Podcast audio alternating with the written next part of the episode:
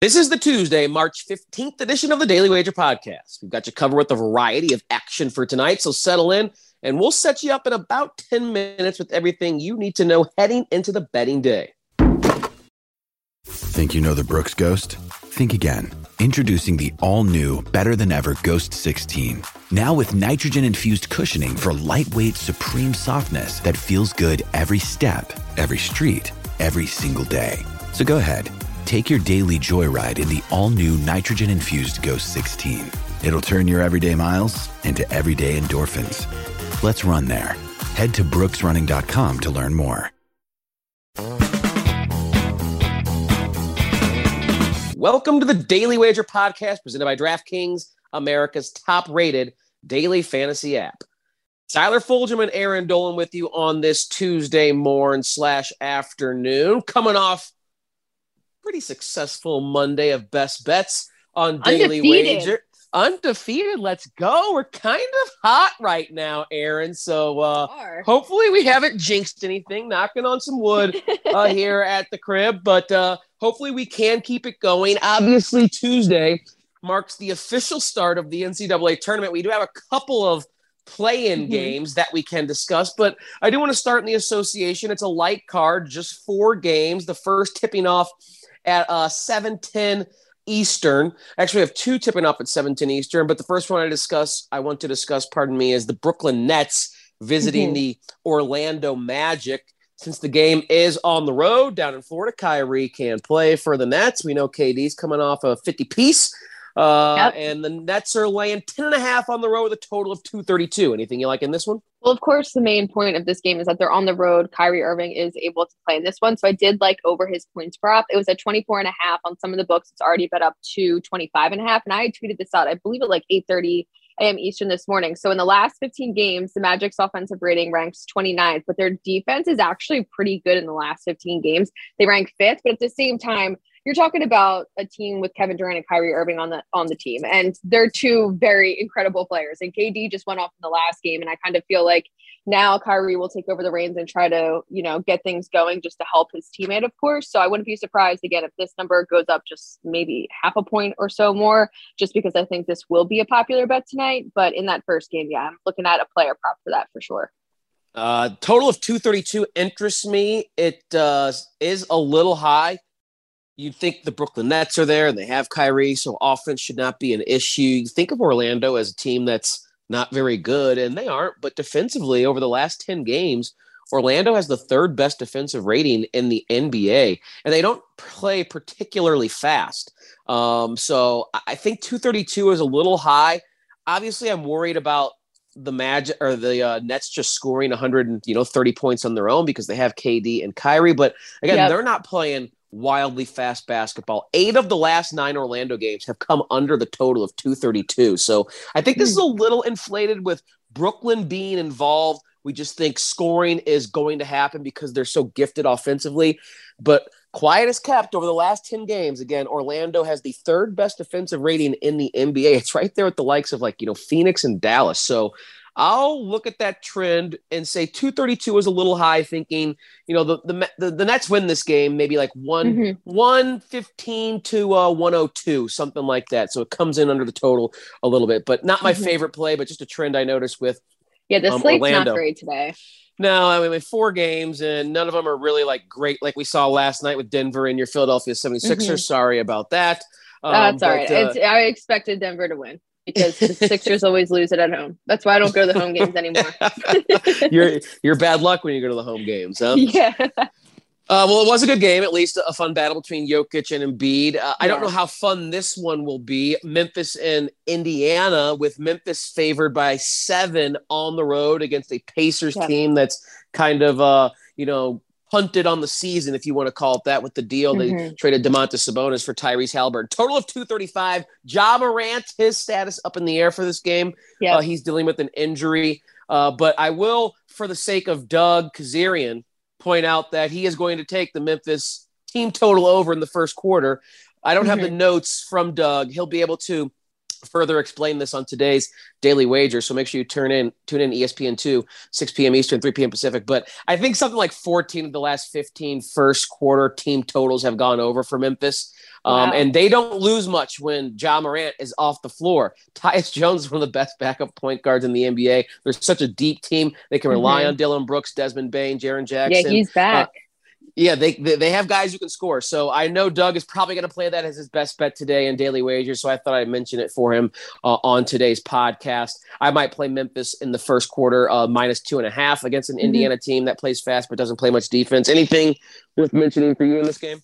I mean, considering we're you know speaking about the Memphis Grizzlies covering, they're great in the first half, A and two ATS on the road, and in general in the last ten games, the one thing that you can ride for Memphis is that first half spread. They just start out so quick I do not like this spread in general at seven. I really would not play that. I would look towards what, you know, the Memphis Grizzlies are good at that first quarter, that first half to kind of yeah. stay away from it. They're on a four game road trip and they just won three straight, which is great. Dillon Brooks is back in the lineup. He finished with 15 points and four assists in his debut back. So I do think he'll be able to pick up some of that slack. But for us, Ja Morant, I mean, he's averaging 28 points, six rebounds, seven assists. So I would hate to see them struggle a little bit with him off the court. But you mentioned some good points that they actually don't as much as you would think. So I would definitely stick to maybe that first quarter, first half for the Grizzlies. All right, the other two games worth mentioning in the NBA, the Heat are laying 13 at home against the Pistons, total of 214 and a half. It's a big number, uh, but the and the Pistons have been kind of feisty as of late. They've been playing some yes, decent ball uh, with Cade Cunningham, so not sure I want to lay 13 there with the Heat,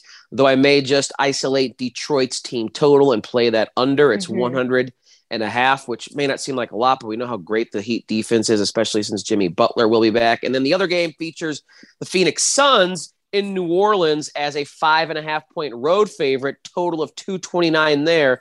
I will say there mm-hmm. is a player prop I like there, Erin, and that is Devin Booker over six and a half assists. Right now it's plus okay. money at plus 105 here in the morning. I imagine that's going to move and uh, become a, uh, a minus number there. It may even uh, jump to seven and a half uh, assists. But bottom line is, with Chris Paul out, this is the new point guard for the uh, Suns. He's gone over this total in six of his last seven games, and he's averaged actually eight point three assists per game in those 7 mm-hmm. Um, so uh, right now, with a plus price on a six and a half number for his assist, that is something that for me is in contention for my best bet of the day. Anything in those two games for you? Yes. So just wanted to quickly mention the Pistons. They're 9 0 1 against the spread in the first half. That's the best Ooh. mark in the league. Very fun uh, little stat for you there. Right now, looking at the first half spread, they're plus eight and a half against Miami. My only concern about this game is the potential that Jimmy Butler gets pulled before they play, just because he has missed the last three games. He's expected to play and whatnot. Again, his player points are up, and anything can happen before um, the game. But just wanted to kind of mention that quick stat. And then also for Phoenix Pelicans, uh, Pelicans have allowed an average of 130 points during its four game losing streak. So maybe look at that Phoenix Suns team total over if you're thinking that streak's going to continue.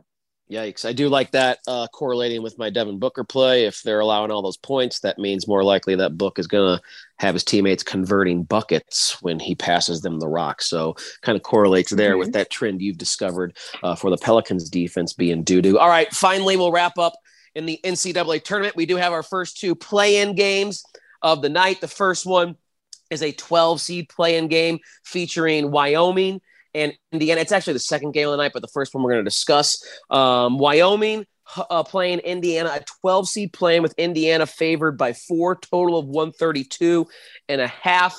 Anything worth mentioning that you uh, discovered when uh, studying for that game? Yeah, I like Indiana. Uh, lay the four with them. I know that's probably not going to be a popular play just because I feel like come March Madness, when people don't really know about teams, they just go with the underdog blindly. Um, but Indiana's 4 0 against the spread, their last four overall and last four at neutral sites. They just had back to back wins over Michigan and Illinois in the Big Ten tournament before they lost to Iowa, who then went on to win. So I wouldn't consider that a terrible loss. And that was on a last shot type situation. But Indiana's defense, I think, will be vital here and really shut down Wyoming. And I mean, Wyoming's not a terrible team and whatnot because obviously they're playing in this, but they've only covered four of the last 10 games. So I'm going to lay the four with Indiana.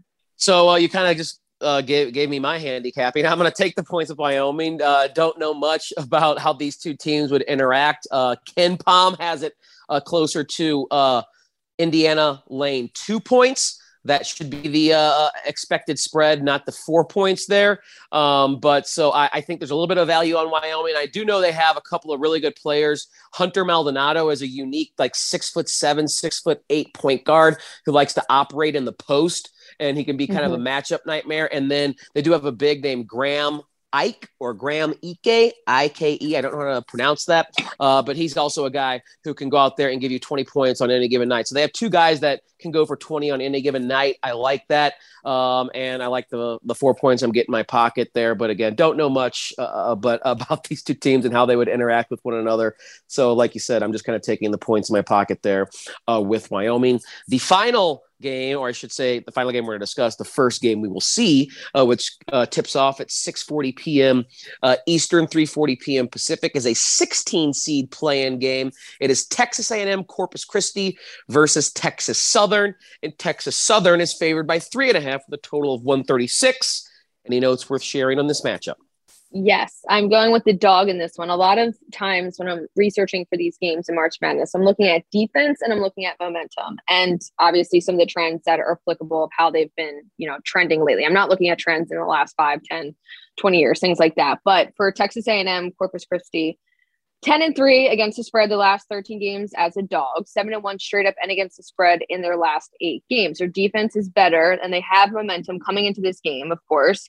The Islanders are also 7 and 1 at neutral sites straight up. So I think they kind of had this combo of defense, how they play um, away from home, obviously, and then just some of the trends that support them as a dog. So I would like to take the three and a half with them. All right, this is a game where I am going to lay it with the uh, favorite. I'll take Texas. I know we're we're going against each other here. It's okay. A couple of these are tough couple ones. Of, yeah, right. A couple of friendly wine bets between your boy Tyler yeah. and your girl Erin here. Uh, again, don't know much about these teams, but I did notice that Texas Southern um, they played an outrageous non-conference schedule. They, they, they didn't win many of those games, but I think they may be a little bit better prepared for an NCAA tournament playing game. They have been here before with this group of kids, and they played in their non conference Oregon, St. Mary's, NC State, BYU, Louisiana Tech, Air Force, Washington, and Florida. They actually beat Florida and out rebounded them by like 20 in that game. So I think Texas Southern, based on the fact that they played a bunch of big boy programs before getting into their conference schedule, is maybe a little bit better prepared and steeled for this game. Mm-hmm. So I will lay the three and a half with Texas Southern there. And all I really am doing is relying on the fact that uh, they played, I think it was KenPom's ninth or 10th hardest non-conference schedule, mm. and uh, thinking that got them ready. So that'll do it for the Tuesday edition of the Daily Wager Podcast. A little bit more than the 10 minutes of bets you need as promised for today on the hardwood exclusively. NBA four games, NCAA play in two games. Good luck to all of you tonight in your gambling endeavors. Please, uh, after you have enjoyed this uh, podcast here, rate, review, subscribe, and follow if you haven't already done so. That helps us out tremendously. And we'll see you tonight on ESPN2, 6 p.m. Eastern, 3 p.m. Pacific for further information and analysis for what we can have on the betting board today. So please tune into that on ESPN2 tonight, and we'll talk to you tomorrow on the Daily Wager Podcast.